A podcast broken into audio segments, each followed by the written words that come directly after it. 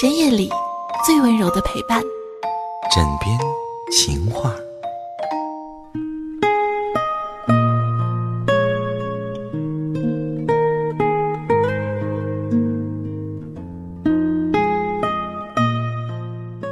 欢迎收听这一期的枕边情话，我是尔雅。有一位听友前两天私信我说呢，尔雅，我发现自己现在谈恋爱的时候很作，比如说不及时接电话，又会迟到，动不动发脾气。可自己以前在恋爱里的关系不是这样子的。我问了一下他从什么时候开始这样，他说大概是几个月前。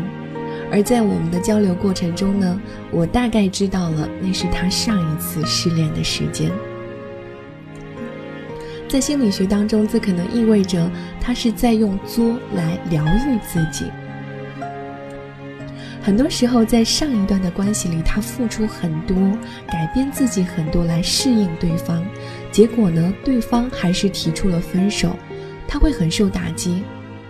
对方提出分手，对他而言是一个否定，而被否定的他内心的感受当然是不好的，比如会有挫败，有失落。有伤心，可能还会有委屈，这些情绪都还在，他还没有走出来，那么他的伤就没有好。但是呢，在知道他单身后呢，追求他的男人依然会不少。他在跟这些男人互动的时候，也许他自己都不知道，他在用跟他们作的行为，释放自己在上一段感情里受伤之后所压抑的情绪。也就是说，他在用他们来疗愈自己。这让我想起了几个月之前发生在自己身上的一件事情。呃，大概是有一天上午，我外出办事回家的路上呢，看到某公司在一个广场搭台促销，台上的主持小伙子就扯着大嗓门喊着说，并且配着广场舞那种特别响的摇滚乐，在召集人。大概是说公司在搞促销，免费送平板电脑。一边说呢，一边手里还拿着崭新的平板电脑，假装要送给大家，又借口说等会儿再送。我稍微听了几句，大概就是想起了前几天朋友告诉我的一件事情，说是某公司在广场上先说是送平板电脑，会把人吸引过来，然后再让大家交话费。最后，很多人交了一千多块钱，所谓的话费呢，拿回去了一个国产的平板电脑。我想朋友说的应该就是眼前看到的这样一个场景。我就很好奇，他们是如何做到从一开始说的免费送，到最后又让大家掏了钱的。于是拿出手机想要录下整个过程，回去琢磨一下。结果我刚开始录的时候呢，就一个小伙子过来制止，说这里是不能录像的。看来人家是有人在看场子的。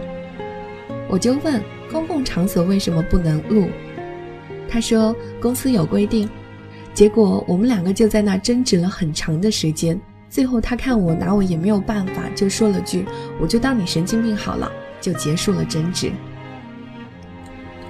我在回去的路上，随着情绪的平复呢，我开始会问自己到底是怎么了，为什么要跟他争呢？也不是说，应该说是为什么我要坚持录呢？就算我有道理，我一个人，他们一群人，所谓的好汉不吃眼前亏，我会有点不太能理解我自己到底是怎么了。其实呢，从心理学的角度来说的话，很快就可以找到最可能的原因，就是我希望通过跟他争吵来疗愈自己，就是用对方的话说，我好像是在找事儿。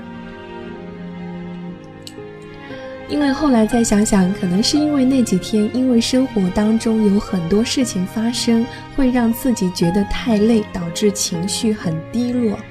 会让我的内心有一直有一种很淡淡的委屈、失落感。只要这种感觉一直都在，我可能会对任何事情的积极性就不高。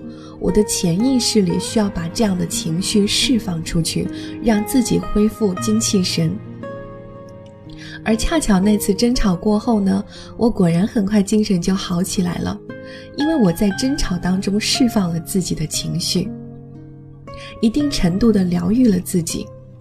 不过估计那哥们儿几乎回去应该也是挺郁闷的，大清早就碰到了一个神经病。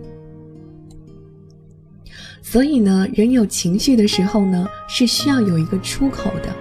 如果自己没有用一些科学的方法去调试的话，潜意识就会自动的帮助我们去寻找释放的出口。比如上面的那位听众的作，还有我跟别人的争执，还比如我小的时候镇上的一些小痞子没事儿就会欺负来自村里的孩子，原因是他们今天心情不好，用欺负别人来疗愈自己。而我也不止一次在公路上看见两个蹭了车的司机会把车撂在一旁展开一场肉搏，所以谁能不保证呢？他们不是用这样的方式来释放其他的事情给自己带来的负面情绪，比如刚刚被老板骂了，或者是昨晚被老婆赶下了床，等等等等。但是有区别的是。女人在恋爱关系当中的作相对不会有人身危险，而我的方式可能就有。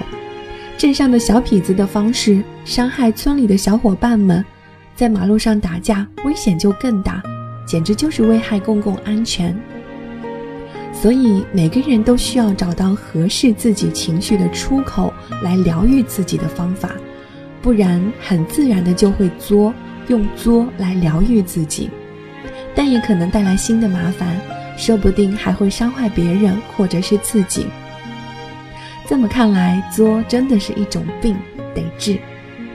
好了，这期的情话就到这里了，感谢你的收听，下期再见，拜拜。